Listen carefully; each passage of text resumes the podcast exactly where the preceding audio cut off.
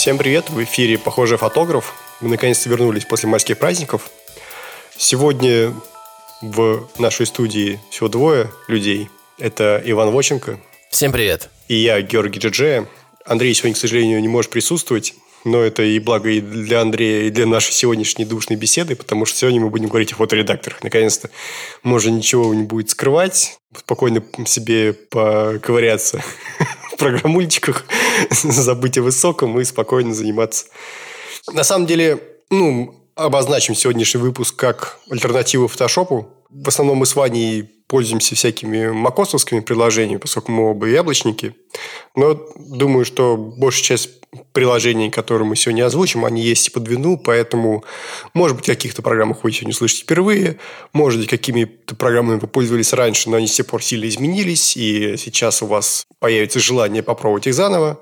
Потихонечку будем перебирать альтернативы, назовем их слабые и сильные стороны, и, может быть, что-то из этого вам приглянется. Кстати, э, я думаю, что присутствие Андрея здесь надо немного обозначить. Он написал такой вот короткий месседж нам, что сказать, какой его принадлежность к нашей теме сегодня. Он сказал, что пользуется на планшете в основном пиксельматором, пиксельматор фото, который не оригинальный. И это еще вообще, по-моему, дремучий. Я не помню, как он даже выглядит, честно сказать. Что значит неоригинальный? Ну, у Pixelmator было до этого, до того, как они сделали Pro, у них была еще одна версия на iOS, которая была ну, такая, ничего, но это видно было, что это такой продукт бета, а такое светлое начало в таком духе. Если я правильно понимаю это, но может Андрей в следующий раз прояснит.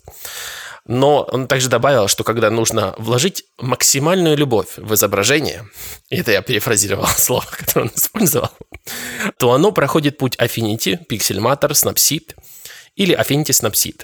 Но обычно вообще ничего не делаю, только сканирую, потому что изображение с пленки всегда идеальная сразу. Это мы мучаемся. Тем более, когда Андрей снимает, да? Да. Слушай, мы похожий выпуск записывали где-то года два назад. Подкаст начинался. Три года назад был выпуск. Такого плана, наверное, мы писали. Ну, а ты помнишь вообще, чем ты пользовался три года назад? Ну, я уже тогда объявил войну Adobe. Я помню, что это было уже тогда. Вырывал его сердцем, так сказать. Вытаскивал его из себя, из своей экосистемы и переходил на Affinity. То есть, ну, еще это был transitional период. Но Affinity еще был, да, такой. Я только его изучал. Пиксельматором я пользовался на планшете, я не пользовался на маке. А у тебя вообще большой э, процент фотографий обрабатывается на iPad Pro у тебя ведь, да? Да, iPad Pro, ну, которое, какое третье поколение называется, или второе, который первый в новом дизайне. То есть он первый, который бескнопочный. В 19 я его купил. Ну и много ты на нем фотографий прокручиваешь? Да, кстати, когда я езжу куда-то, в частности, в какие-то путешествия, то вся обработка только на нем. И это было, кстати, все в пиксельматоре. Snapseed, фото с пиксельматор, вот так вот я работал на планшете в тот момент. Это было большие фотосессии, то есть это были где-то там по тысячу кадров каждая. С этим всем объемом я работал. Но вот с чем сложно работать, это вот а, потоковая обработка, она фото, ну, никакая. Ну, просто плохо. Ее нету. Там нету возможности вот переносить настройки для какой-то одной сцены. Ты это выставил, и дальше тебе миллион вариаций. И это вот такая вот досадная недоработка. Не знаю, когда-нибудь починит это Apple или нет но приходилось немного менять, получается, процесс. То есть обычно я отсниму какой-нибудь а, фотосет в каком-то одном свете, потом сделаю коррекцию, потом применю ее на всю серию и выбираю то, что мне нравится. А в этот раз пришлось ковыряться в мутных э, фото, потому что я знаю, что мне сначала надо сделать выборку, а потом уже индивидуально править каждую фотографию. То есть больше времени я потратил на обработку, но более мне показался это качественный подход. Может, не говорю, что Apple меня к этому толкает, но получается, что все равно, если это особенно мы говорим об освещении на улице, все равно между кадрами оно меняется. То есть тупо просто скопировать одну и ту же настройку, сделанную на одном кадре, можно и от лени. И, в принципе, сработает, но если ты каждой подойдешь индивидуально, то ты уже просто даже, наверное, свежо смотришь на каждый следующий кадр. То есть ты когда тут чуть-чуть по-другому сделал, тут чуть-чуть так. И в итоге они, конечно, опять все не выглядят одинаково, но есть, короче, какая-то в этом идея, что ли. Слушай, ну глобально вообще все фоторедакторы можно разделить на так называемые сессионные, где ты берешь какую-то конкретную одиночную фотку, там один кадр, да, загружаешь его, и там начинаешь его ковырять, уже проводишь какие-то серьезные коррекции, ретушь, и потоковые. которые подгружают фотку к себе в каталог. Это, например, Lightroom, это, например, Capture One. То есть там у тебя сразу открывается каталог. Хотя раньше Capture One был только сессионный, насколько я помню. Это сейчас он фактически полный аналог Lightroom, но об этом чуть позже поговорим. Ну и, в принципе, я тоже вот разделяю для себя этот подход в плане художественных фотографий, в плане репортажных. То есть, когда я снимаю репортажку, я прогоняю все потоком. То есть, мне очень важен вот этот вот флоу, который мне доступен с э, потоковыми фоторедакторами, то есть с переносом настроек очень быстрым, с копированием, чтобы я вот там тыкал очень регулярную клавишу вправо, там стрелочку, чтобы у меня фоточки менялись. Я их сразу выкидывал, какие-то неудачные, удачные оборот как-то там оценивал и так далее. А когда я обрабатываю там художественные фотографии, пейзажные фотографии, там с тех же полей, я предпочитаю работать индивидуально, скажем, кадром. То есть я беру снимок, конвертирую его, потом загоняю там в другой редактор, там еще что-нибудь с ним делаю, там в третий, могу и в четвертый загнать, если достаточно много времени у меня на это все. Вот. Ну, в принципе, тогда у меня другой тебе вопрос. Вот ты как-то начал с того, что ты три года назад еще да, объявил войну Adobe. А о чем у тебя, собственно, это претензии к Adobe? Мы как-то сразу начали с того, что вот мы про альтернативы Adobe. А зачем вообще их искать? Что вообще является такой нормальной практикой в индустрии. Нормальной практикой в индустрии является взять твои изображения и потом тебя держать в заложниках. То есть ты а в принципе становишься заложником этого вот э, редактора или окна, скажем так, через которое ты смотришь свои изображения.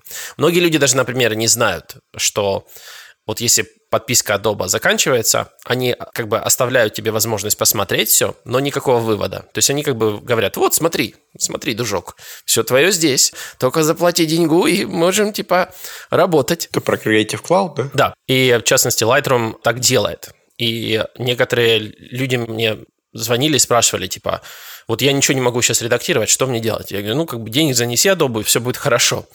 А начинаешь им объяснять, вот как процесс выковыривания изображения оттуда происходит. И это не так, на самом деле, просто даже объяснить. Ну, это в теории ничего сложного в этом нет. Но как человеку, который вообще не думает о файловой системе, не думает ни о чем, кроме фотографий, это сложно. Он не понимает, что они где-то там лежат. Есть отдельно там каталог с исправлениями, там всеми редактированиями, есть прокси-версии. Ну, тебе задача накопать оригиналы и вытащить их оттуда, и до свидания, Adobe. Но люди, которые не задумываются о такой административной части, скажем, файловой системе, для них это сложно. Начинаешь объяснять, они говорят, о, не, я лучше пойду денег занесу Adobe, все, отстань. Все, что там, 10 долларов, все. И, в принципе, немного. И, в принципе, я понимаю, людей, которые платят или предпочитают об этом не думать. Но я не люблю, когда вот в тот момент была плохая очень обработка для Fuji в Lightroom. И, ну вот, ужасно просто было. Ну, отвратительно конвертировал RAW а, внутренний э, в Lightroom эти файлы. Ты про X-Trans, да, говоришь? Да-да. И это тогда я снимал на оригинальный X-Trans еще, который в XT1 был. Он вообще был суровый. О чем там разница была? Там паттерн другой был, какой-то фильтр, да? Я, честно сказать, не знаю, у них какой-то был другой еще подход. Он более дружелюбный стал последними версиями. То ли они начали больше документации предоставлять к нему, но тогда, по-моему, только RPP был, который вот реально нормально его раскрывал, и можно было с ним работать, вот без всякого там ужаса. Причем этот ужас был непостоянный. Ужас был в RPP самом, да. Да, но надо было RPP пережить. До сих пор я не могу сказать, что это мой go-to, этот самый редактор, но вот не знаю, при всей своей суровости он такой какой-то, знаешь, такой суровый мужик, который неопрятный, но всегда решит задачу. Мне кажется, Linux для фотографов такой. Да-да-да. И я подумал, не, это все не дело, Adobe меня держит просто за мои RAW, и я как бы не не согласен с этим. И тогда Affinity был на скидках, там как-то Apple его продвигал.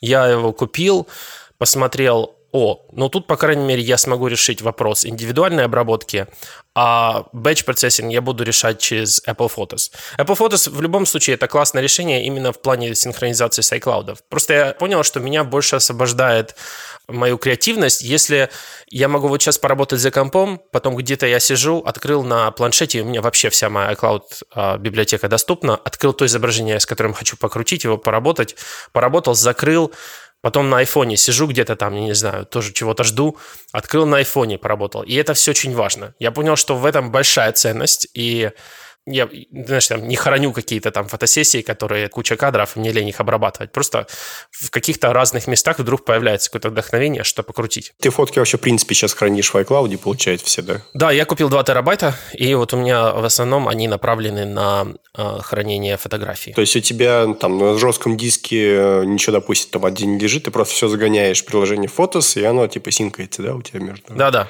Блин, я так же хочу сделать, на самом деле, но я что-то как представлю, у меня, конечно, там все перекувырнется, перепутается, я боюсь просто загружать все свои файлы. Я, кстати, до сих пор в транзишн процессе, я до сих пор навожу порядок так, чтобы каталоги переехали в альбомы, так, чтобы это бы имело смысл, так, чтобы сохранилась какая-то логика всего упорядочивания, как у меня было, скажем, в Capture One и в Lightroom до этого. Потому что это, получается, уже следующий мой переход. Я как бы бросил uh, Lightroom и подумал, вот batch процессинг буду делать на Capture One, переехал на Capture One, купил Capture One, Capture One меня кинули с апдейтом macOS, сказали, что классный пацан, что занес денег буквально нам-то пару месяцев назад, но мы тут все, ты знаешь, переделываем, реструктуризируем, все, твоя версия уже дисконтинует, хотя вообще ничего не поменялось между версиями.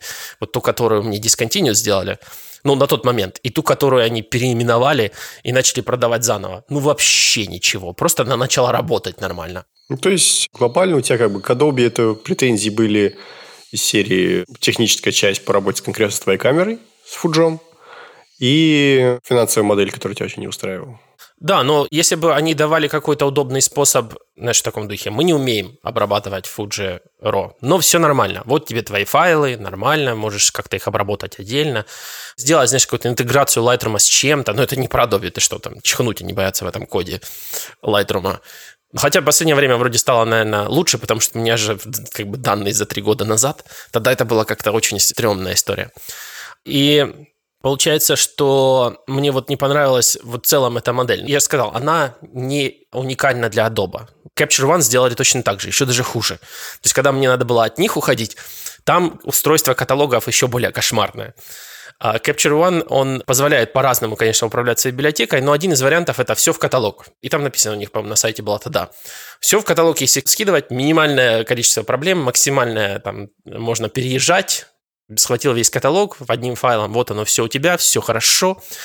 Но там забавная, интересная история о том, что вот я ее буквально сейчас оценил, потому что мне сейчас снова надо было поставить Capture One для того, чтобы, опять же, навести порядок в этих несчастных Fuji файлах, которые меня до сих пор мучают. Никак я их не перезагружу даже фотос, потому что фотош тоже не поддерживает их. И мне их надо обработать. И я вот закидываю небольшую пачечку файлов в Capture One, обработал, сделал экспорт такой, как мне надо, в том, чем мне надо, и засунул фотос. И удалил. Все. В Capture One, по идее, ничего не должно быть. Пусто. Все окна пусты. Все. Очищенные мусорки. Все. Смотрю каталог файлов 19 гигабайт. Что занимает 19 гигабайт? Где 19 гигабайт? Я же все убрал, там же чисто, там же ничего не должно быть. Закинул еще. Снова обработал, выкинул. 25 гигабайт. Я с себя все удалил. Ищу какие-нибудь данные где-то, где можно там очистить каталог, так что он вот вообще чистый стал. Кроме как удалить, никаких вариантов. Все, вот удалил, новый сделал, тогда все будет чистый. То, что он хронически, получается, будет разрастаться, неважно, что я делаю, это меня напугало. И, и наверное, надо как-то по-другому заниматься менеджментом а, файлов в Capture One, но я пока не подошел к этой теме, еще не знаю, как с этим, этим решать, я не знаю, буду ли решать. Но они меня периодически соблазняют, сейчас они там пристали купончик на 50%, который даже не истекает. Знаешь, обычно там до 25 мая или что-нибудь там до конца мая. А то вот тебе вечный купон, ты думай, решай, ну, я-то понимаю, что фотоиндустрии дела сейчас не очень у всех, поэтому хоть как-то денег-то надо срубить, хоть каких-то уже. Ну, насчет всех не знаю. Вообще, последние годы Adobe я много читал материалов там, от блогеров, видел много статей, видосов и так далее про то, как они все толпами валят с Adobe, будь там проклята для конторы, как мы ее все не любим. И при этом, насколько я знаю, и revenue, и вообще все у них, ну, прибыли и выручки, все у них растет и они себя очень финансово неплохо чувствуют. Я не знаю, как у них с э, пользовательской базой, то есть увеличивается или уменьшается, но судя по отчетам, финансово у них очень неплохо. Вот. С другой стороны, тут, наверное, стоило бы более детально посмотреть, насчет чего они растут. Может, какого-нибудь премьера, или у них там много всяких программ помимо фоторедакторов. Но за себя скажу так. Вообще мне нравится скорее то, как э, последнее время Photoshop и Lightroom развиваются. У них э, было очень серьезное кадровое пополнение где-то год назад. К ним перешел, не знаю, какая у него должность была номинальная, но, в общем, человек, который имел прямое отношение к разработке камеры в Google Pixel. Э, как мы сейчас с вами прекрасно знаем, очень многие технологии, сделавшие вычислительную фотографию в смартфонах тем, чем она является сейчас, они начинались, в общем-то, с пикселя. Очень многие. Там и Night Sight, и э, Super HDR, и Ваня про это лучше меня расскажешь гораздо. Но сейчас не об этом. Сейчас, смысл в том, что этот человек перешел в Adobe, и э, как-то вот у Гугла с пикселем все заглохло резко после этого. И каких-то новых интересных вещей там не появлялось до сих пор вычислительной фотографии. Ну, последние пару лет. А в Adobe появилось очень много всяких функций, основанных на нейросетях. Я ими некоторыми пользуюсь. Там мне понравилось, например, как э, детектятся объекты, выделяются по-умному. Там тоже небо выделяется в один книг. Есть всякие пресеты для кожи. Мне очень нравится, как они работают. Если какие-то тяжелые случаи, то так э, поправить кожу, самая простая работа, которую делают даже портритура, например, делать теперь фотошопом нативную портритуру больше не нужна. Портритура такой популярный был плагин, и, в общем, сейчас наверное, довольно популярен для быстрой ретуши портретов. То есть, ну, те, кто прям серьезно ретуширует глянец, они, естественно, портритурой не пользовались, ну, или скрывали это очень тщательно вот, используя частотное разложение и технологию Dodge Burn. А так нам, колхозникам, в принципе, партитура вполне была к месту. И вот сейчас, в принципе, можно обойтись без нее. Если настроить и Lightroom, и Photoshop достаточно грамотно, и если заиметь приличное железо, то и, в принципе, к скорости работы у меня больших претензий нет. Как, наверное, вы знаете, я сейчас перешел на Max M1, и мне комфортно работать и в Lightroom, и в Photoshop. Я писал об этом статью в блоге и конкретные цифры называл в плане работы Lightroom на M1. В общем, я снимал довольно большую конференцию, у меня там 7 тысяч равок получилось с нее. Ну, на мою Z6, 24 мегапиксельную. Соответственно, загнать все эти равки и отрендерить превьюшки в среднем качестве у меня заняло где-то ну, 10 а раньше я как бы чай ставил в это время, пока у меня там что-то загружается, и мог там что-нибудь посмотреть, серию какую-нибудь на Netflix, пока все это импортировалось. 500 фотографий он меня отрендерил за 10 минут. Все. Это, конечно, по сравнению с тем, что у меня было на э, MacBook Pro с Intel и без видюхи 2015 года, Intel i7. Это совершенно другой уровень. И в целом я, конечно, больших претензий именно к производительности – фотошопа э, не имею. Тем более, что на M1 тот же Capture One, например, работает хуже, чем Lightroom. Вот на удивление. Потому что его пока не оптимизировали, и через Rosetta он как-то очень скрипучий работает. Вот. А Lightroom вполне. Ну, тут есть такой нюанс, что Photoshop под M1 нативно не поддерживает все плагины, которые написаны под Intel. И, соответственно, ты ставишь Photoshop, а ради чего люди вообще держат Photoshop? Ну, ради плагинов в основном. Так-то никаких э, киллер-фич в Photoshop лично я не знаю.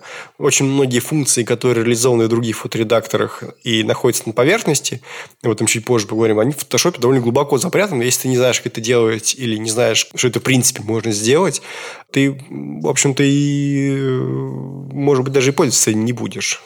Если как какой-нибудь ползнок в то чаще всего локальный контраст.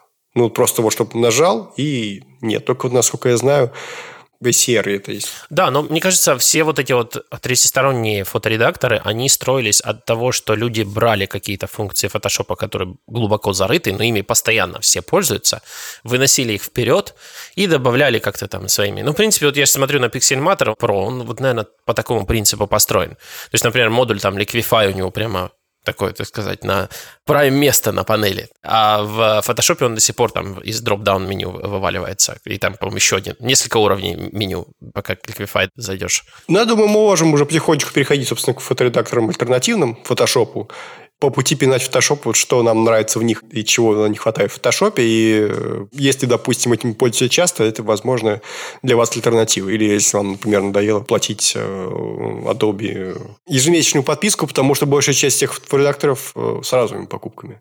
То есть сразу мы определяемся. Для нас классно, когда денег отдал, и больше всего привет. Пока. Я не из этих, если что, людей. Мне, в принципе, все равно. То есть мне, на самом деле, психологически проще платить 10 баксов Adobe раз в месяц за две программы, чем э, Capture One платить разово сотку... Там что-то можно до 400 баксов. Там, я смотрел, у них планы есть со стилями, с темплейтами. 400, по-моему, баксов стоит. Вообще с ума сошли. Ну, у них сейчас версия для Никона появилась, поэтому чуть подешевле стало. Дело в том, что э, мне нравится модель старая, классическая. Вот в душе она мне больше как-то подходит. Но я понимаю, что современные реалии, они таковы, что надо платить подписку. Но я не против платить подписку, если мне дадут инструменты ее прекращать безболезненно. Потому что у Adobe таких инструментов нет. Ну, ты расскажи, как ты отписывался от Adobe. Да, во-первых, там очень долго надо искать этот был пункт. Может, опять же, это всегда старые данные, но долго искать пункт, как отписаться, там писать куда-то в поддержку, там они там начинают соблазнять всякими скидками. Ну куда же вы, ну зачем вы, ну давайте останемся, давайте еще три месяца там бесплатненько как-нибудь, давайте мы не будем. Ну, мы, как бы, я сказал, давайте без давайте, все, до свидания. И э, вот этот весь процесс выковыривания произошел, переход потом на Capture One, о котором я, в принципе, рассказал. А Capture One тоже кинули, хотя у них была вот модель, как мне нравится, но они не сказали, что она как бы очень сложно им дается, и они сейчас тоже подписочные у них есть модель, плюс модель покупать, ну, одноразово. Но, наверное, они собираются просто снова кидать людей с одноразовой покупкой каким-то образом, потому что, ну, как вот две параллельно такие модели существуют. Или, может быть, моя версия будет апгрейдиться, если я куплю, я, кстати, еще не купил, за счет тех людей, которые платят подписку, я не знаю, но вот эта вот неоткрытость по этому поводу мне не нравится. Мне нравится, что Apple вроде бы как форсирует Affinity, ну, как форси бустит все именно в презентациях, там Affinity показывают как пример того, что можно делать с их компьютерами. И мне кажется, что Affinity где-то так типа а субсидированный Apple, что-то в таком духе. Но я не говорю, что там какая-то финансовая может быть связь между ними. Но здесь смысл, что когда тебя бустит все время со сцены Apple, наверное, у тебя есть какой-то постоянный приток новых пользователей. И ты за счет этого можешь оставаться в App Store просто на обычных правах покупки единоразовой. И э, в этом плане у них, наверное, есть за что развивать разрабатывать, поддерживать свое приложение. Я здесь делаю ставку, что, окей, если будет обновляться новая macOS, мне Photos проапдейтят Apple и Affinity проапдейтят свои приложения, потому что ну, они так, типа, у них близкие отношения с Apple. Но это не подтверждено, это просто мои догадки. А вот все остальные, я там, скажем так, дам денег, но мне никто ничего не гарантирует за этот счет. По поводу Pixelmator Pro, я так понимаю, что они такой новый парень в школе. Они не то, что они такие, типа, новые, модные, крутые, но, по-моему, у них такой тренд сейчас очень много нарабатывать новой аудитории, и то, что они делают в своих приложениях – это, наверное, правильно. То есть все шаги, которые вот сейчас происходят в развитии, они развиваются в machine learning. И machine learning у них на таком центральном месте в приложениях. То есть каждый практически блок можно отдать на machine learning, и это понятно, потому что там есть кнопка, ну вот, machine learning. И ты знаешь, что вот я отдал покраску искусственному интеллекту. Ну как, не то, знаешь, но ты понимаешь, что происходит. В то время как Adobe наняли Марка Левоя, потому что они тоже понимают, что ветер дует в сторону машин learning. И в машин learning разбирается вот этот вот человек лучше всех, потому что, можно сказать, он задал этот тренд в э, камере пикселя. И, собственно говоря, вот это вот эффекты все с небом, по-моему, появились уже после прихода Марка Левой, и они и дальше будут происходить. Но у Adobe нету такого какого-то скажем так, понятного разделения. Вот это ты сделал, а вот это автопилот. Ты можешь вот сам это сделать, а можешь доверить э, нейронным сетям. И да, у Adobe появилась тоже Super Resolution. Я не знаю, ты пробовал его или нет? Слушай, мне трудно сказать по поводу Super Resolution, потому что постоянно что-то меняется. То у одних лучший вариант, то у других. У всех разное мнение на этот счет. Я думаю, тут небольшой э, дисклеймер. Мы вообще хотели сегодня пригласить третьим соведущим Максима Зарецкого из Автрокаста. Но, к сожалению, Максим не смог присутствовать, он сорвал голос после нескольких стримов, подкастов и еще и лекций в своем КФУ. Максим бы, наверное, тут выступил мощно, потому что он сравнивал, ему больше всего, если не ошибаюсь, нравится в Топазе такой есть софт Topaz. Да, я, кстати, пользовался буквально недавно Topaz. Denoise Enhancer, у них один из самых крутых AI по обесшумливанию. Да, или в Luminary. Вот тут Luminary он тоже пользуется, ему тоже очень нравится. Я пользовался увеличением разрешения на пиксельматоре и фотошопе. И, честно говоря, большой разницы я не увидел. Может быть, небольшое предпочтение я отдал бы все-таки пиксельматору, но я как использовал? Я снимал в зоопарке, у меня 24-мегапиксельная камера, и, соответственно, 200 миллиметров э, телевик э, не всегда добивал то, что мне хотелось снять. Я использую Super Resolution, кропил и шарпил. И, в принципе, получались картинки, ну, как на, там, не знаю, 300-400 миллиметров вполне сносно. Можно публиковать в Твиттер какой-нибудь запросто. Вот. Но именно в плане прям серьезного теста, чтобы сидеть и эти все сравнивать, я не делал и не хочу делать просто потому, что очень постоянно здесь все быстро меняется. Ну, точно это тренд, да, вот. И тут надо еще понять, что он везде есть, этот инструмент. Ну, Super Resolution, соответственно, кратное повышение разрешения. Он везде есть, но везде не работает идеально. То есть вы все-таки отличите картинку, которая снята на 48-мегапиксельную камеру, от того, что снято на 24 мегапикселя увеличено. Это я как говорю, как человек, у которого сейчас на руках и Z7, и Z6, и я могу сравнить, все-таки разница есть. Ну, дорисованные пиксели, они будут всегда дорисованными пикселями. Я сделал пример, я сделал 24 мегапиксельное изображение, поднял его, типа, а ну давай мне мой максимум, какой ты тут умеешь. Он накрутил 216 мегапикселей, мой маг вообще сдох от этого файла. У меня, кстати, всего лишь 16 гигабайт RAM в Mac Mini, я уже начинаю задумываться, что надо его раскрутить и добавить планочки. Но, наверное, лучше просто пойду и куплю M1, потому что ну его нахрен. Крутить вот это, чинить Intel уже бесполезное занятие, по мне. Я увеличил до 216, а потом такой, ну, давайте дальше будем типа делать.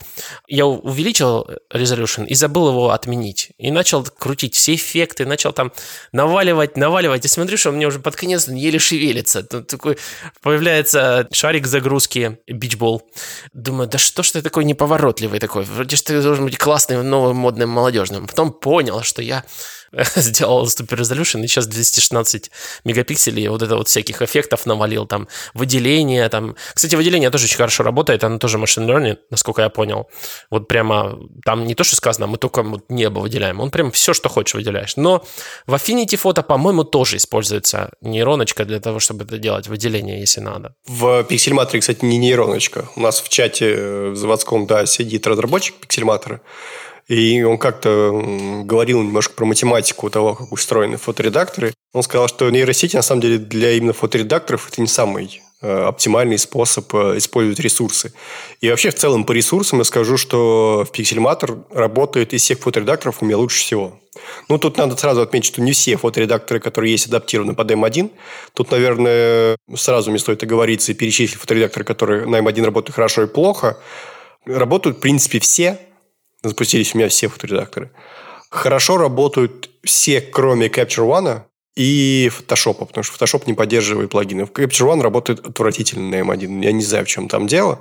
Но вроде как обещают в мае, ну, май уже заканчивается, не знаю, проапдейтить его, чтобы он работать начал прилично.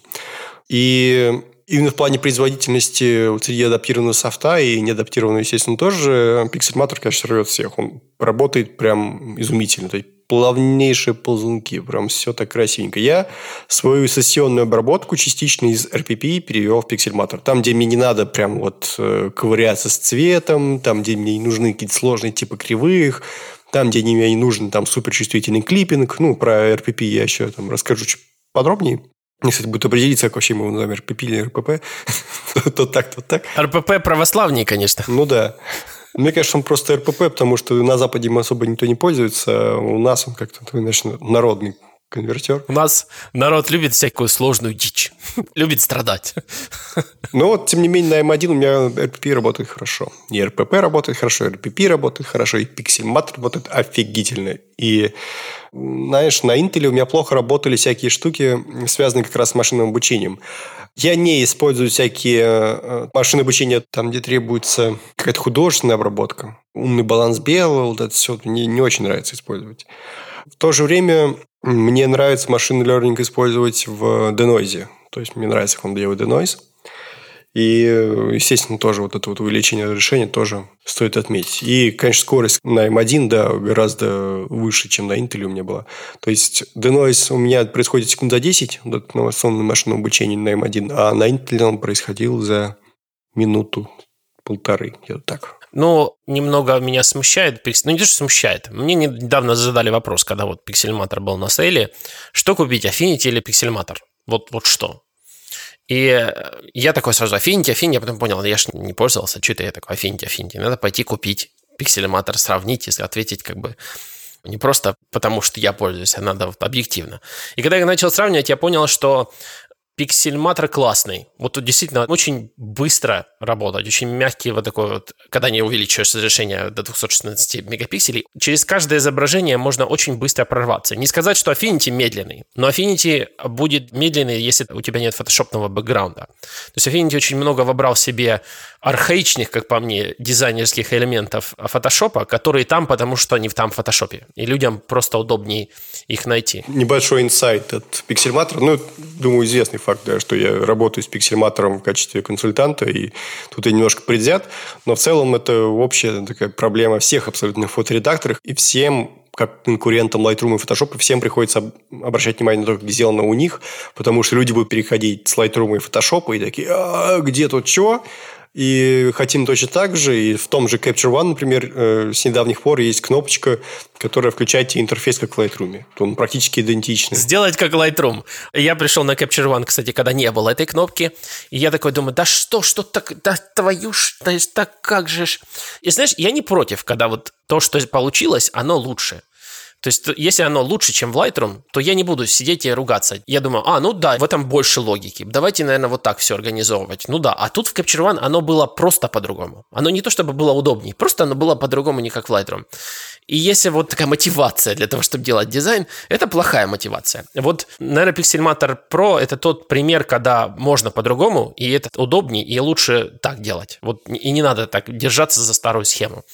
В Affinity все же стараются очень консервативно приносить какие-то новые элементы, что они не там или как-то по-другому делаются. И это тоже там спорный, как по мне, иногда вопрос, типа, что то, что они сделали в дизайне интерфейса, это удобнее, чем то, что Photoshop, а не просто по-другому, потому что по-другому. Так вот, когда я сравнивал между Affinity и Pixelmator, я понял, что надо покупать две программы. Очень грустное э, заявление о том, что некоторых вещей все еще нет в Pixelmator, я полагаю, не появится. Ну, я споткнулся о Keystone, ты сказал, что Keystone должен появиться в ближайшем времени. Keystone — это когда ты выравниваешь плоскости изображения. Трансформация геометрии да. Да, он есть даже уже, я не знаю, там, фотос Apple Keystone. Просто там можно сделать. Это такая, как по мне, фича, которая не должна меня заставлять экспортировать изображение, валить фотос и там делать Keystone. Хорошо бы, когда она есть на месте.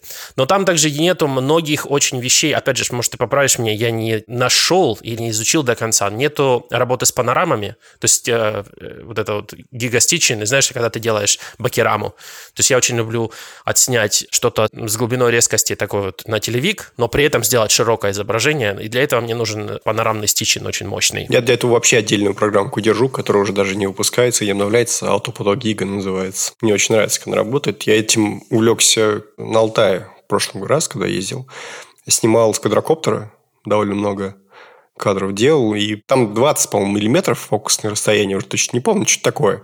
И на самом деле иногда узковато, иногда хочешь побольше, и я прям наваливал там, чтобы половина не была, была видна. И потом тот же самый прием стал использовать на айфоне, э, начал снимать панораму именно вертикально, и детализация гораздо выше получалась. В RAW снимаешь. Ну, это, конечно, извращение, но, по крайней мере, там несколько кадров я сделал, которые вполне э, с детализацией. И, и э, причем это был iPhone 7. Съемка днем, понятное дело, но я получал реально детализацию, разрешение и все остальное как бы на уровне нормальной камеры. И, ну, именно благодаря вот таким-то извращениям. То есть я делал несколько вертикальных кадров, в Раве снимал их и склеил. И начал даже такое же практиковать и на обычной камере. Вот как раз об керамике сказал. Но у меня просто были ситуации, когда мне, допустим, не хотелось с собой брать больше, чем один объектив. Я брал с собой просто полтинник и полтинником нащелкивал и соединял такие вот кадры. Но насчет, если это пиксельматор, я сейчас скажу, не знаю, потому что немножко другие вещи там тестирую. Ну, еще хайпас редактирование есть там? Нет, по-моему, нету. Которое, ну, разделение частот для портретов, которое часто используется. А, не могу сказать. Я не нашел. Не, в смысле, что я знаю, что оно там, его там нет, Э, таком виде, каком оно есть в фотошопе. Но не могу сказать, появится там или нет.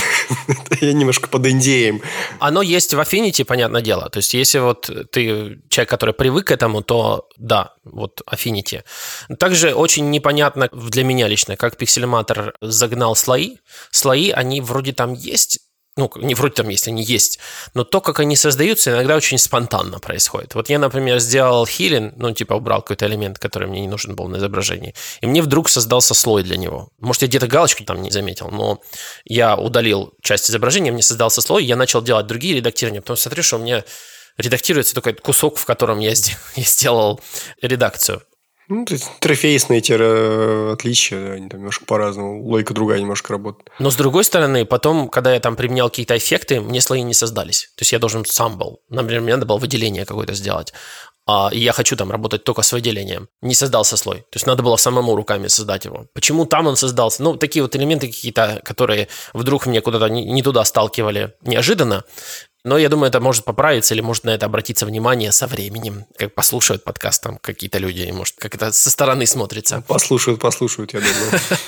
И э, здесь самое интересное, что происходит, почему Snapseed все еще у меня остается в моей сетке редактирования. Почему это такая интересная вещь, бесплатная, которая всем абсолютно доступна. Можно пойти, поставить и редактировать на чем хочешь. А что за ним сейчас стоит? Google? Да, это все еще Google. И Самое интересное, почему он мне остается, мне очень нравится логика, когда там ты делаешь редактирование, и каждое редактирование – это слой, вроде как. Слой создается автоматически, и ты можешь выкидывать их непоследовательно. То есть я, скажем, сделал вот это увеличение resolution и там кучу своих эффектов наделал, а потом для того, чтобы отменить разрешение, мне пришлось откатиться на, самое начало, отменить разрешение и снова все эффекты применить. А в Snapseed это на мобильном интерфейсе можно сделать в слоях редактирования и слои выкинуть. Если ты работаешь в фотошопе, ты как бы серьезный пацан, это не для тебя, как бы а только что была подсказка. А ты уже сам создаешь слои, ты понимаешь, что я сейчас вот это отделю в этот слой, вот здесь я буду делать в этом слое. Ну, кстати, в фотошопе тоже кое-какие настройки там создаются на отдельном слое, какие-то нет. Например, ты, допустим, начинаешь корректировать насыщенность, да, у тебя же появляется новый слой сам автоматически. Я же говорю, если ты пришел от фотошопа, ты как бы понимаешь, чего ждать. Ты серьезный товарищ. Ты знаешь, что это какая-то архаичная история, так было всегда. Непонятно почему, но как дизайнер интерфейса нового, ты, наверное, должен задаваться. А почему так происходит? Понятно почему. Это все было так, потому что Photoshop – это не программа для обработки фотографий. Она не была изначально ею. Есть видос очень интересный, где дизайнеры современные пытаются разобраться в фотошопах первой версии. То есть они, вот, очевидно, фотошоп знают. Вот и говорят, фотошоп там 1.0 или как он там назывался еще в свое время. Говорит, попробуйте найти там, сделать то-то, разобраться с тем-то. Они вообще ничего не могли сделать. То есть вообще они как он работает. Потому что ну, как бы программа, которая даже не знаю, чем ее сравнить, с виндой, наверное. То есть очень популярная, все уже привыкли этим пользоваться, но многие решения там э, сделаны просто потому, что так было принято в 91 году и придумано было вообще другого. Да-да-да. Вот такая вот наследственность, а потом она копируется, и это через призму новых этих самых редакторов проходит. Это становится какая-то безумная история совершенно. Но Пиксельматор мне нравится своей дружелюбностью. Если я бы сейчас сказал человеку, который вот только начинает свой путь в редактирование, пробует классным инструментом. Буквально ничего не надо даже. Вот чтобы сильно себя не напрягать, мозги сильно не загружать, ты, во-первых, когда открываешь каждый блок, ты типа можешь на него посмотреть, как баран на новые ворота. Можешь начать крутить, куда попало, не понять, куда крутится, что крутится. Но ты можешь сказать искусственному интеллекту, слушай, покрути тут за меня, что тут сделай чуть красивое. Он сделает, скорее всего, наверное, в 9 случаях из 10 красиво, у тебя натренируется вкус вместе с искусственным интеллектом, и ты посмотришь, какие он тебе накрутил настройки в этот момент, что он вообще сделал и как изображение стало. Еще у Pixelmator есть клевая фича, к которой я имел отношение такое небольшое. Они добавили поддержку латов она как бы и была раньше, но не столько поддержку латов, сколько возможность конвертировать латы в настройки аджастменты. То есть ты загружаешь лад, допустим, ты запускаешь DaVinci, в нем берешь какой-нибудь свой любимый плагин для покраски, например, Dehancer, как я сейчас делаю, да. Мне там нравится в Dehancer профиль пленок, я знаю, что они очень качественно сделаны. Э, я могу выгрузить средствами DaVinci, это плагин из Dehancer, и загрузить его в Pixelmator. Нажать эту кнопочку, и Pixelmator сконвертирует эти все преобразования из лата в обычные, грубо говоря, пресеты. То есть у тебя просто все ползунки расставятся э, по своим местам. И это довольно клево. И когда я спросил ребят, говорю, а вообще как бы смысл в чем? Он говорит, а потому что можем. Сказали они. Потому что, ну, математика очень крутая в программе, очень крутой код. И они многие фишки могут реализовать, которых у других э, нет, и не факт, что появится. Я считаю, что с образовательной точки зрения это просто бесценно, когда ты можешь лад подгрузить и посмотреть, что в нем произошло, сравнить с тем изображением, которое ты видишь, и, и вот, ну, короче, это очень круто. Поэтому я считаю, что человек, который начинает свой путь в фотографии, пиксельматор классный а, такой начальный stepping stone. А сколько он сейчас стоит? Я что-то забыл. 20 баксов? Я купил за 27 канадских долларов, когда он был на сейле 50%, когда тут недавно было распродажа. Да, то есть он стоит 20 баксов, а вообще обычно 40. Да, по-моему, так. Да, вот 40 сейчас попользовавшись, я бы отдал, не скрипя душой. Причем там нет такого, что ты должен платить, насколько я помню. Там вышло новое macOS, все, плати еще 40 баксов. Там очень, кстати, органичная интеграция iCloud, что тоже я очень ценю. Мне очень важно, как пользователю iCloud, как оно взаимодействует с ним. Очень классно сделан экспорт, прямо вообще тоже для людей, которые а знаешь, ты закончил с изображением работать. Обычно что происходит в фотошопе? Как правильнее мы будем делать экспорт? Какой вам нужен interlacing? Какой вам, как называется, соседнему пикселю? Или как-то там, знаешь, куча всяких слов людям, которые первый раз стоят, да мне просто изображение в интернет запостить. Ну, давайте выберем формат. Как вы хотите? PNG, может быть, какое сжатие вы хотите? Я понимаю, что это профессиональный инструмент, но можно сделать какую-нибудь простую кнопку в этом профессиональном инструменте? Affinity эту проблему решили, у них экспорт, я считаю, просто гениально сделан, просто очень красиво сделан. Он сделан так, что ты даже можешь быть упитый, обкуренный, и ты все равно экспортируешь так, как надо, потому что он сделан по колор-коду такими табами. И ты знаешь, что вот это вот я тыкаю в зелененькое там, это у меня всегда JPEG. Я тыкаю в, там в синенькое, это у меня всегда PNG. Ты так натыкал, и вроде можно всегда сделать, ну, как бы хорошая группировка, умная. У Pixelmator Pro еще круче. Там типа есть большая кнопка. Сделай мне просто JPEG стопроцентный, классный. Все, на, получи, забери детство. Еще очень важная вещь в Pixelmator. Что-то мы как-то в Pixelmator очень долго говорим. Ну, так уж, извините, вышло. В Pixelmator одним из первых начали поддерживать ProRAV с айфонов. Я когда работал, собственно, статьей о прорабе, э, мне помогал писать разработчик Pixelmator. Антон, если ты нас слушаешь, машу тебе рукой виртуально. Они одним из первых, во-первых, реализовали поддержку, во-вторых, они э, догадались использовать семантические маски, которые подсовывают э, ну, что такое семантические маски? Грубо говоря, у тебя iPhone понимает, где у тебя человек, где у тебя код, и это используется, например, для нейронного бака. То есть, какие данные представляет iPhone? iPhone там делает фоточку, эта фоточка представляет собой такую карту, грубо говоря, глубины изображения. Эту карту iPhone может отдать фоторедактору. Вот Pixelmator, я не знаю, как остальные сейчас, я как бы не владелец iPhone 12 Pro, и поэтому у меня нет прорава, я не могу точно сказать, это реализовано сейчас ли везде, но вот Pixelmator точно одним из первых был, кто догадался использовать эти данные, э, семантическую маску для различных всяких функций, э, именно там, связанных там, с портретными, справкой бака и так далее. Это круто. Ну и, соответственно, прорав тоже. Почему пиксельматор мы выбрали для, так сказать, канвы беседы? Наверное, это удобно, потому что он самый модный, самый свежий, самым... Много людей задают вопросов о нем, и Affinity, Photoshop и Capture One, эти уже давно уже сидят тут с нами на рынке. А вот эти вот товарищи очень... И Pixelmator, в принципе, тоже давно уже разрабатываются, но вот последние темпы, наверное, такие масштабные, которые заставляют о себе говорить. И мы с удовольствием об этом говорим, и от него удобно отталкиваться, потому что в какой-то момент ты перерастешь пиксельматор как фотограф, и тебе нужно будет уже серьезные, как мы обсудили, вещи по кистонингу.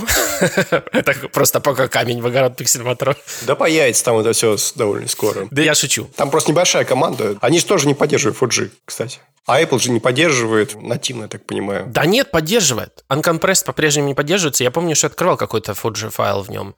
Apple поддерживает сейчас compressed Fuji RAW в Photos. И значит, я думаю, автоматически пиксельматор должен, потому что он просто из Apple RAW возьмет.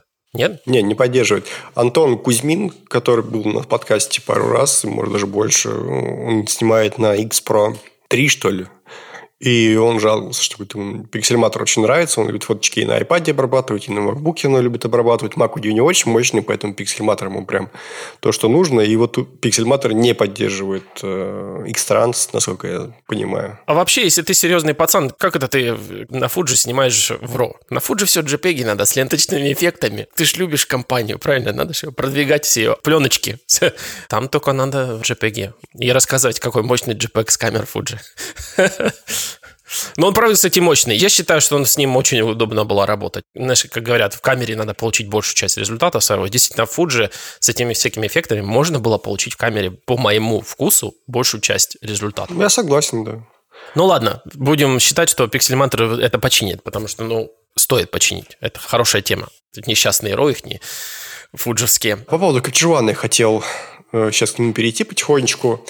Мне в Capture One очень нравится, как они работают с тоновыми преобразованиями. У них очень хорошо работает ползунок Blacks, то есть точку черного.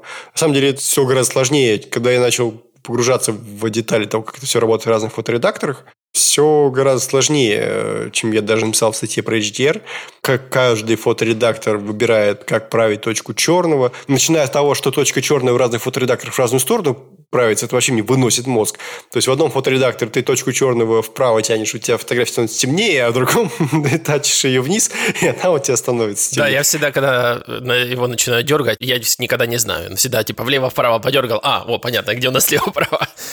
Ну, потому что логично с точки зрения фотографии, что у тебя точка черного, когда повышается, у тебя фотография становится темнее. В то же время, э, когда ты дергаешь ползунки в Lightroom, когда, допустим, тачишь shadows вправо, хочется, чтобы они были светлее. И когда ты тачишь blacks вправо, ну, соответственно, поэтому они ты не точка черного, грубо говоря, в том же Lightroom. Вот. Мне очень нравится, что Capture One, когда ты занимаешься тонами преобразования, то есть там правишь э, цвета тени, он удерживает контрастность. Он практически контрастность твоего снимка не меняется. Ну, то, что ты хочешь сделать, вот я хочу, чтобы черный перестало быть черным совсем уж. Хочу немножко сдвинуть. И вот именно черное он сдвинет. Все остальное останется на своих местах, контрастность сохранится. Это очень клево. То же самое и со цветами. Э, в этом плане они молодцы. на самом деле растащенная фотка в Capture One, она выглядит как такой не очень качественный HDR в фотошопе, но это довольно легко правится.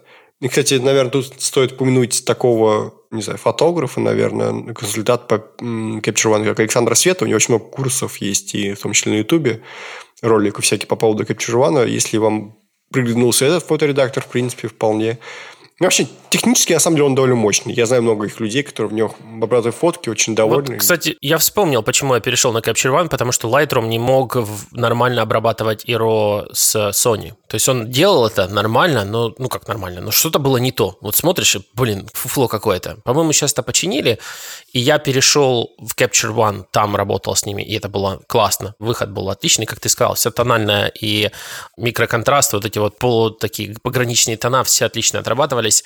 Но потом в Apple Photos тоже начался точно так же хорошо отрабатываться Apple RAW, и мне, в принципе, для бэч-обработки все еще не подходит Apple Photos, потому что там нельзя настройки копировать между фотографиями, просто вот как снапшотом перетаскивать.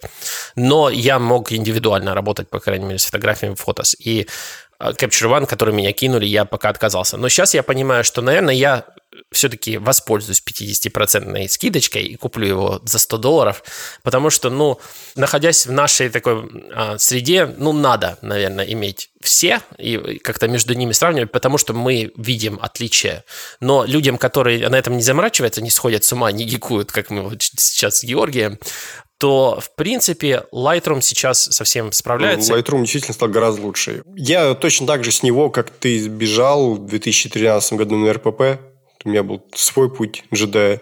РПП, чем хорошим, бесплатный. То есть ты вот можешь бесконечное количество делать подходов к нему, и не э, страдать от этого финансово. Ты ставишь его, понимаешь, что ты не настолько поехавший, сносишь его, потом Lightroom тебя очередной раз доведет какими-то там кривыми кинтонами, еще чем-то, опять в него залезаешь, и в итоге так раза с восьмого ты уже понимаешь, ну, не так уж он и плох, наверное, и продолжаешь его осваивать. Это, знаешь, возвращаясь к аналогии с суровым таким мужиком, типа, из леса, который вышел. А сколько стоит ваша помощь, мужчина? Да бесплатно все сделано, ну что-то ничего не нужно стоить, все это что, посмотри как. Ну, вот РПП такой, да, за бутылку водки работает, работает хорошо, я до сих пор им пользуюсь. И помимо того, что он бесплатный, он, конечно... Ну, там, как, за минимальный донейшн тебе открываются дополнительные возможности некоторые. Ну вот, РПП я до сих пор использую. На самом деле, в основном для предподготовки такой, для дальнейшей покраски. Я загоняю туда равки, конвертирую с невысокой контрастностью. Там очень чувствительный инструмент, который клиппинг замеряет. Там есть зона Адамса. Я прям вот делаю максимально, знаешь, как аналог, если с видео проводить, лог.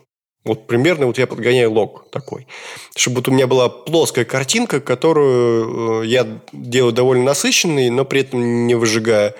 Выгоняю ее потом в TIFF, и дальше уже с ней там в других фоторедакторах начинаю сгаляться, например, там... Ну, сейчас Da Vinci я загоняю, потому что не совсем фоторедактор, ну, совсем не фоторедактор. Кстати, интересный вопрос. Чего это ты в Da Vinci-то свернул? Ну, во-первых, потому что там есть Дехансер. Мне подогнал Павел Косенко Дехансер, говорит, э, давай сделай обзор, и типа тогда я тебе дам ключ от него. Я Dehancer пользуюсь, ну, ты знаешь, довольно давно, десктопной версии, а десктопная версия заброшенная. Остался только OFX плагин для DaVinci Resolve. Я бы не стал, наверное, пользоваться Dehancer в DaVinci Resolve, несмотря даже на всякие фишки там типа Bloom Halation, который мне очень нравится, ну, то есть как он размывает цвета, допустим, там у цифры есть проблема, что отсечка на цвета жесткая, слишком обычно бывает. Вот он ее очень хорошо размывает, там Halation тоже клевый эффект, там очень мне нравится зерно как работает. Ну, все, все это замечательно. Ну, там киношные эффекты, поэтому они как-то... Странно, почему их фото а редакторы не так вот активно не продвигаются, как по мнению. Ну, они есть, но так как сделано в DaVinci, мне тоже нравится. Ну, всему свое время. Павел не скрывает, что они для фотошопа делают. Может, я буду потом фотошопом пользоваться. Сейчас приходит DaVinci, то просто параллельно я еще и пытаюсь как-то осваивать видео. Поэтому я думаю, ну как бы ладно, заодно и освою DaVinci. То есть я как буду работать в Хансере, это немножко через задницу все, конечно. Ну как не немножко, это через жопу. Ну объективно, если вещи своими именами называть, это реально через жопу. Но в то же время, как бы я через эту жопу я осваиваю программу, которую давно хотел освоить. Вижу мир. Ну, можно и так сказать. Этот DaVinci все-таки пофункциональнее, помощнее, чем iMovie, в котором я раньше видосы там, монтировал. Я видео хочу освоить э, побольше. А он платный сейчас или бесплатный? Я, кстати, не знаю. DaVinci Resolve. DaVinci до 4К, если ты экспортируешь, то бесплатный. О, ну так это классно, да. да. Для меня, наверное, органично Dehancer засунуть в э, Final Cut, потому что он у меня есть. Он поддерживает, по-моему, плагины FX, нет? Можешь и поддерживать, просто что Dehancer есть только до DaVinci пока. Но они его делают. Но если это плагин OFX, то он должен и в Final Cut заработать. Мне так кажется, но я могу сейчас ошибаться. Потом проверю. Ну, может, там какая-то есть разница. Просто Dehancer тоже в плане штата разработчиков у них не очень все густо. Это не Adobe, поэтому они... Они сейчас делают для Adobe, кстати говоря, тоже плагин, и тоже OFX, насколько я знаю. Вот, я думаю, что будет для многих выпускать и эти плагины. И когда они выпустят для нормальных программ, а не для DaVinci... Для DaVinci нормальная программа, просто не очень подходящая для фото. Для чего-нибудь другого я буду сразу все пользоваться Dehancer в других местах. Ну, в общем, я могу сказать, что в моем workflow Pixelmator э, нашел свое место, потому что вот то, как там реализован машин learning, я часто от него отталкиваюсь. Иногда бывает, смотришь на изображение и думаешь, что куда тебе? Засовываешь, там машин learning сказал покрасить или чего-то, посмотрел, как оно. Несколько раз понажимал, кстати, можно разный результат получить, и подумал, ага, ну вот тут, наверное, так можно. И тогда уже двинулся, куда мне надо. Но мы, опять же, такой, получается, реклама пиксельматора прям получилась. Но без него, в принципе, можно обойтись, если что, сразу же говорим. А если у вас есть Photoshop и Lightroom, большую часть в Lightroom вы тоже сможете реализовать. Не так модно-молодежно, не так по-хипстерски, не так весело это все будет, не с таким хайпом, так сказать. Говорить не о чем будет совершенно, подкаст не о чем записать будет. Просто будете работать. Но людям, которые протестуют против Adobe, вам, конечно, будет в Capture One. Людям, которым на винде, вам вообще только в Capture One или Lightroom выбирать. Там нету пиксельматора. Просто вспоминаю, что еще есть. Affinity есть? По-моему, есть. Affinity по-моему, сделали уже под винду, я сейчас не помню. То есть способ бастовать есть на винде, Affinity и Capture One. GIMP еще есть. GIMP. РПП. РПП же есть же под винду? Нет, нету. А, мужик суровый, но со вкусом. Шутка, мы любим винду. Мы любим пленку, винду. все это, все это дело. В принципе, наверное, можно подотаживать. Наверное, такое получилось сумбурное сравнение, но как сделали, так сделали, так сказать. Да, говорю, под пивко, типа, кто чем обрабатывает. Но я бы еще Бочу добавил очень такую мысль, э, мне кажется, важную, что, в принципе, от фоторедактора все зависит гораздо меньше, чем от вашей насмотренности, вашего вкуса и вообще представления о прекрасном. Ну, вот моя работа с пиксельматором – это открывать там фотки и во всех разных фоторедакторах прогонять и говорить, где лучше, где хуже. И впечатления мои от работы разных фоторедакторов – это и есть моя работа. Я скажу, что в принципе справиться можно с любым фоторедактором, если ты знаешь, что ты хочешь получить. Наш э, там, друг и коллега Миша Дремин, например, обрабатывает фотки в Lightroom. Наш несостоявшийся сегодняшний гость э, Максим Зарецкий обрабатывает фотки в Capture One. Наш э, прекрасный иногда соведущий, иногда гость, иногда... В общем, второй админ моего канала Антон Кузьмин любит пиксельматор. Все это фотографы, которые умеют снимать, которые понимают, что они хотят, и когда ты понимаешь, что ты хочешь, ты это накрутишь хоть в РПП, хоть в Lightroom, хоть в Гимпе, где угодно. Поэтому в первую очередь надо, конечно, понимать общие принципы обработки фотографий, а уж какой инструмент, на самом деле, ну, зависит, вот, как Ваня начал, это не просто так с э, экономической модели э, того же Adobe, которая его не устраивала, и каких-то таких вещей, связанных там, с производительностью, например, да. То есть, если у вас, допустим, винда, я думаю, что, в принципе, Capture One, они нормально должны работать, э, получше, чем на M1. Вот почему-то на M1 он работает так себе. Если у вас там, не знаю, слабенький Mac, то Pixelmator будет замечательно работать, это совершенно точно. Affinity, в принципе, тоже довольно быстро и плавно работает. Поэтому отталкивайтесь не столько от того, что вы будете, там, откроете фотку другого фоторедактора, у вас принципиально будут по-другому выглядеть фотографии. Сейчас это уже не так. Сейчас, в принципе, все фоторедакторы более-менее адекватно отрабатывают там. Может быть, РПП у вас будет другой получаться, просто из-за того, что у него совершенно другой там интерфейс, но глобально от вас все зависит будет по-прежнему гораздо больше. Вот, кстати, ты хорошо отметил по поводу M1 и Capture One, так как я собрался уже, уже почти намылился купить Capture One, но я же собираюсь переходить на M1, надо узнать, какие планы у них по поводу апдейта на M1. Ну, его проапдейтят. Они писали в Инстаграме, что мы в мае вам обновим. Я просто что-то в последнее время, недельки полторы, наверное, две, фотографии особо не занимался. Ну, фоткать там фоткал много, но и в основном обрабатывал да Винчи и Дехансере. Capture One не лез. Может, там уже обдаюсь даже, не заметил. Вполне такое может быть. Но вот прямо сейчас у меня штук, не знаю, 7, наверное, фотореакторов одновременно установлено. И, в принципе, в любой зайду, в любом получу то, что мне хочется.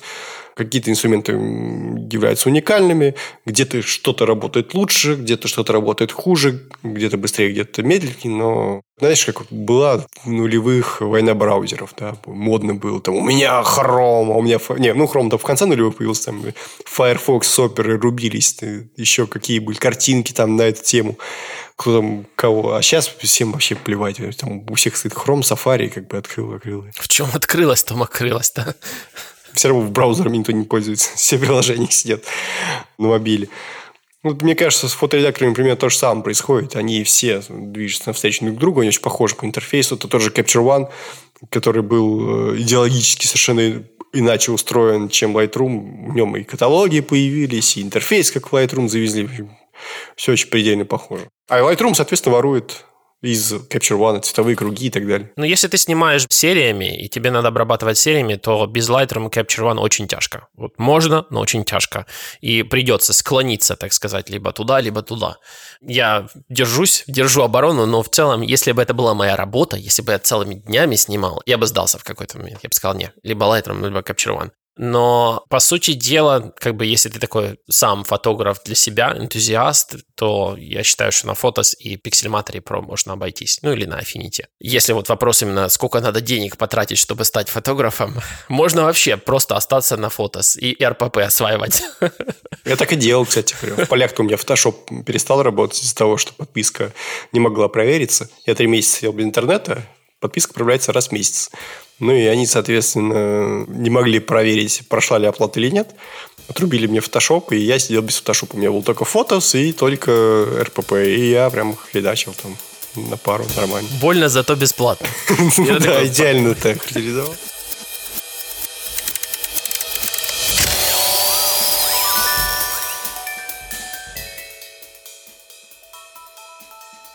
Для тех, кто самая активная часть нашей комьюнити, сделали возможность э, проводить время хорошо и общаться друг с другом. Вот. Ну и, соответственно, вы можете к этому комьюнити присоединиться, давать на Патреоне. Мы будем только рады. Что еще?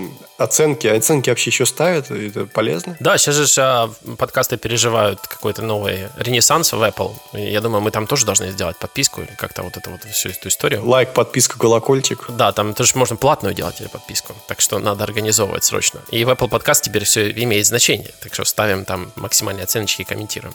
Ну и все, получается, да. Спасибо, что нас слушали. С вами был Иван Воченко и Георгий Джеджея. А, и давай еще добавим, что это был предпоследний выпуск, а следующий будет финал сезона. Еще один и в поля снимать. Пока. Всем пока.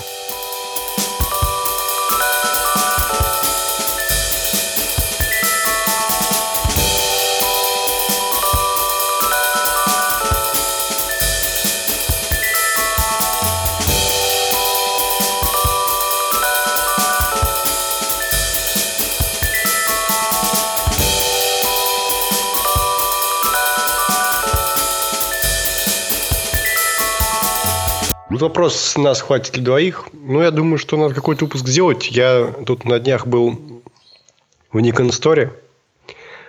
Мне там выдавали Nikon Z7 и Nikon 21.8S, ну, новый, который на новый байонет. В поля очередные. То есть я там улетаю.